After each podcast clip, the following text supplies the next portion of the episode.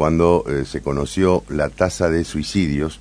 Entre Ríos ha superado la tasa nacional, eh, pero al mismo tiempo, digamos que es una noticia que preocupa, también alivia porque eh, señalan en el mismo informe que hay una disminución en relación a periodos anteriores. Vamos a hablar del tema con dos especialistas de, esta cuestión. Hay un programa de, de, atención de la problemática del suicidio eh, y la coordinadora de este programa es Anabel eh, Gil Ilgenberg, Ilgenberg eh, y, también está en línea Delfina Noé, que es coordinadora de la línea telefónica de atención y orientación y apoyo para las urgencias de salud mental. Saludo primero a Anabel. Hola Anabel, buen día, ¿cómo estás? Buenos días, ¿cómo estás? Pero bien, aquí estamos. Bueno, cuando analizaron esta problemática, ¿qué solución se le está buscando justamente para que eh, bueno, no crezca esta tasa de suicidio. Eh, sí, bueno, como vos mencionabas, yo estoy a cargo de la coordinación de un programa, que es el Programa Provincial de Prevención del Suicidio del Ministerio de Salud. Este es un programa que se reactivó a fines del 2020 y desde ese momento hasta este tiempo venimos trabajando en diferentes líneas de acción eh, que tienen que ver con poder brindar capacitaciones o instancias de intercambio y de sensibilización, tanto para equipos de salud como equipos y profesionales, trabajadores de otras áreas, de otros sectores. Acompañamos también a diferentes equipos, principalmente de salud, pero no exclusivamente, también a pensar estrategias de abordaje integrales para esta problemática. Se han desarrollado algunas campañas de, comunicacionales que buscan eh, sensibilizar a la población, brindando alguna información, brindando herramientas, ubicando hacia dónde se puede dirigir una persona que esté atravesando eh, tal sufrimiento que esté quizás pensando eh, o manifestando ideas suicidas. perdón, por ahí tengo un poco de tos. Está bien, em, Después también hemos desarrollado algunos materiales, hemos sistematizado algunos materiales, algunos documentos que pretenden ser herramientas para, para los profesionales, para los trabajadores, eh, no solo de salud, sino de otras áreas, porque nosotros siempre hacemos mucho hincapié de que si bien el programa es un programa que está bajo la ruta del Ministerio de Salud, el Ministerio de Salud tiene la rectoría en, en relación a cómo pensar las políticas públicas de abordaje integral de esta problemática, eh, la problemática del suicidio es una problemática social eh, y entendida en tanto problemática social también corresponde que pensemos que su abordaje eh, en todas las instancias tiene que poder ser pensado intersectorialmente y con eje en la corresponsabilidad, ¿verdad? Es un problema de salud, es un problema serio de salud, lo entendemos de esa manera, nos hacemos cargo de, alguna, de algún modo también como Ministerio de Salud de esto, pero siempre apostamos a que eh, los abordajes puedan ser pensados de manera situada eh, e intersectorialmente, porque, como bien decía recién, es una problemática social y no es, no es exclusivamente el sector sanitario. Claro. Eh, claramente reconocemos que salud tiene una parte muy importante en lo que respecta a la atención específicamente de, de esa problemática, pero también entendemos la necesidad de poder pensar y, armar estrategias de abordaje integrales de manera intersectorial. Eh, decía que también está en línea Delfina Noé, que es coordinadora de la línea telefónica de orientación y apoyo para las urgencias de salud. Hola, eh, Delfina, ¿cómo te va? Buen día, Víctor González. Hola, muy buenos días, ¿cómo están todos? Pero muy bien. Eh, contanos un poco la, la, cuestión que tiene que ver con tu área específica, ¿no? coordinadora de la línea telefónica. ¿Esto qué abarca básicamente? Bueno, la línea telefónica es un dispositivo eh, novedoso que el Ministerio de Salud, en conjunto con el Ministerio de Salud de la Nación, eh, apostaron para que empiece a funcionar el 1 de noviembre del año 2022.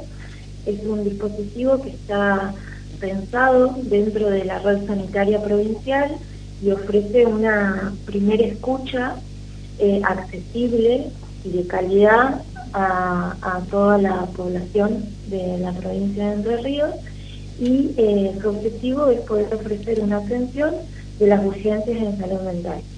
Eh, está atendida por profesionales, funciona los siete días de la semana, las 24 horas del día. ¿Tienen muchos llamados?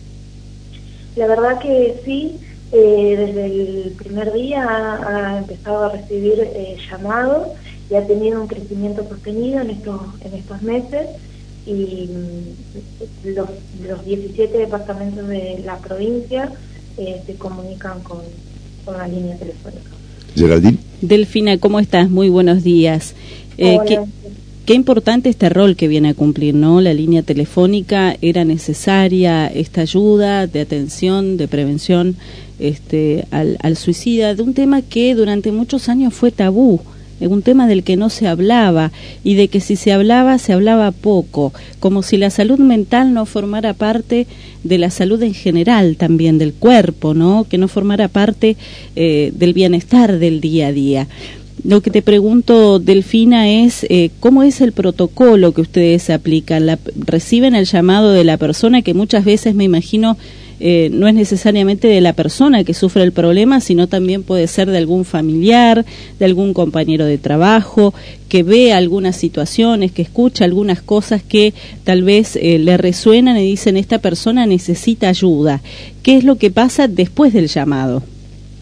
Bueno, como vos bien decís, nosotros tenemos como estos eh, dos tipos de llamados identificados. Puede llamar un, un amigo, un compañero de trabajo, un familiar, eh, un compañero de la escuela, un docente, bueno, un tercero que llama por otra persona y en ese, en ese caso nosotros ofrecemos asesoramiento para, para poder eh, justamente asesorar qué es lo que pueden hacer, cómo pueden intervenir, a dónde pueden acercarse, qué, qué escucha, qué ayuda, qué atención, qué acompañamiento pueden ofrecerle a esa persona también, eh, y a través de esa intervención, ofrecemos eh, un espacio de contención a esa persona que llama, si bien llama por otra persona, pero bueno, también puede llamar eh, preocupada o preocupada, angustiado, angustiada, entonces ofrecemos esa, esa contención también. Y también tenemos esta, como te decía hace un ratito, esta primera escucha, este primer acompañamiento para las personas que llaman atravesando un padecimiento subjetivo, una crisis subjetiva en ese momento. A partir de ahí se hace una evaluación y un diagnóstico de la situación para poder elaborar y pensar la estrategia más acorde a, a esa situación que se presenta. Anabela Delfina, qué importante es hablarlo esto en los espacios de los medios de comunicación para que la gente entienda de que hay un teléfono, que hay un lugar donde yo puedo llamar, hacer consultas, de que no estoy solo, porque, eh, bueno, ustedes lo sabrán mejor que yo, por supuesto, ¿no? Eh, están capacitadas en el tema y entienden del tema. Eh, son momentos muy oscuros para, para quienes transitan esos momentos tan difíciles de la vida, donde, donde todo lo ven sin salida. ¿no? Este, y, y qué importante tener este vínculo. Yo quiero que repitamos el número de teléfono hasta el cansancio, eh, que lo digamos una y otra vez para que la gente sepa cuál es la línea telefónica. Sí, el número telefónico es 0800 777 2100. 0800 777 2100. Es un número de teléfono que hay que tener a mano.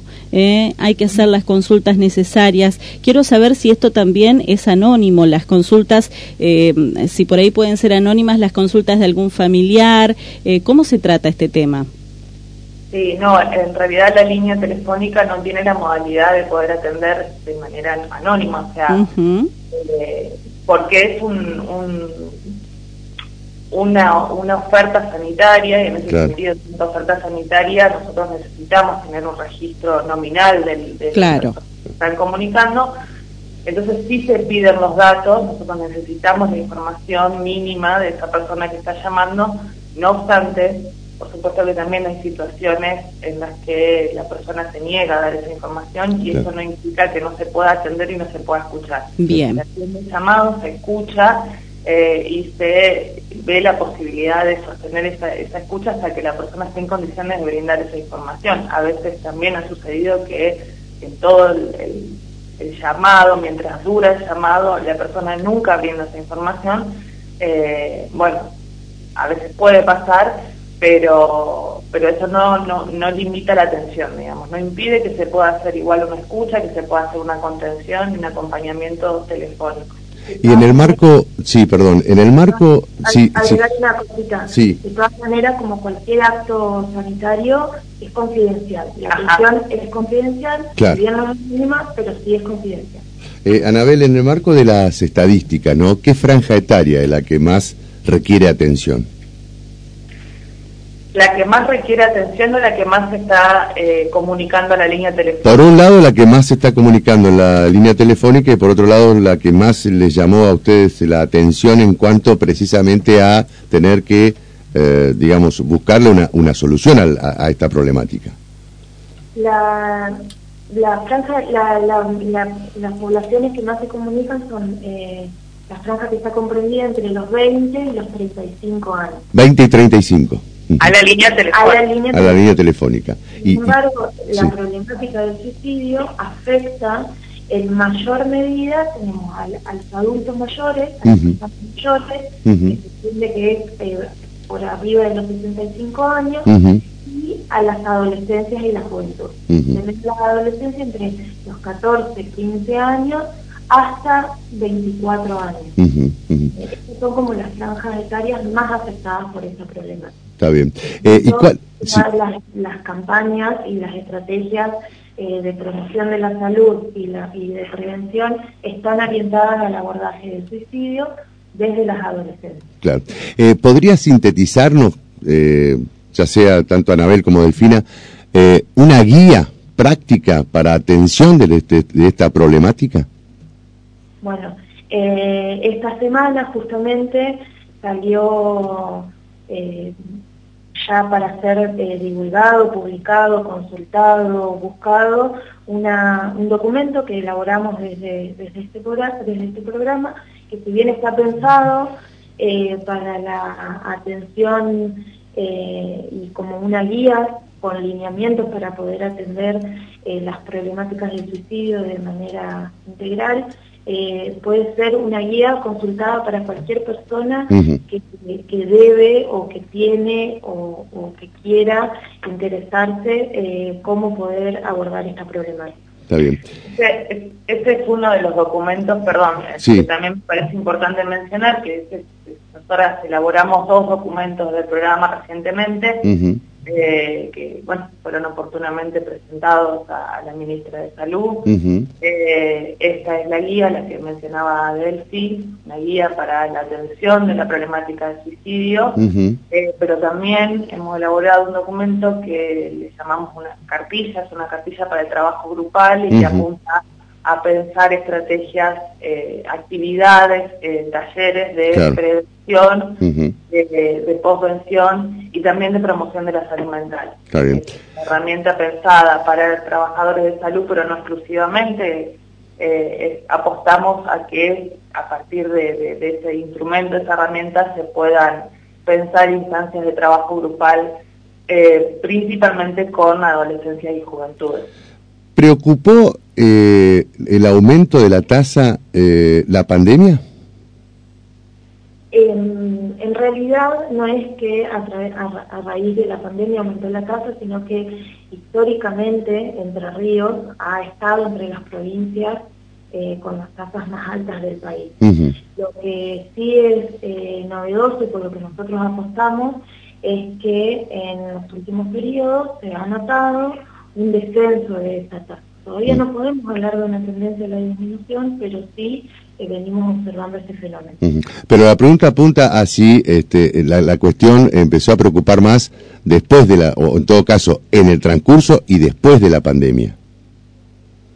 No, la realidad es que para nosotros es un tema por el que nos venimos ocupando previamente a la, a la pandemia, durante y después. Generalmente cuando eh, ocurren estas cuestiones así tan eh, universales, tan grandes o crisis que atraviesan a un país, a un continente, los efectos suelen verse eh, tres o cuatro años posterior a ese evento histórico, podemos decir. Claro. Ah, Por eso hay que poner el foco entonces justamente en las consecuencias que dejó la pandemia.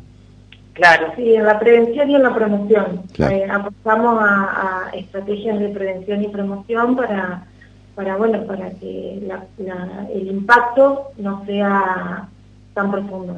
Está bien. Eh, como decía bien Geraldine hace un ratito, eh, ¿pueden repetir por favor la línea telefónica a la cual acudir? Sí, es 0800 777 2100. Ahí estamos. Anabel y Delfina, muchísimas gracias por hablar con nosotros, ¿eh? Por favor, gracias a ustedes. Y, quedamos en línea permanente, si, si, fuera posible, hasta cualquier momento. Anabel Ilgenberg, coordinadora del programa de suicidio, y también Delfina Noé, coordinadora de la línea telefónica de orientación y apoyo para las urgencias de salud mental a propósito de la tasa de suicidios en la provincia de Entre Ríos. De 6 a 8 de la mañana, primera edición, capítulo 3.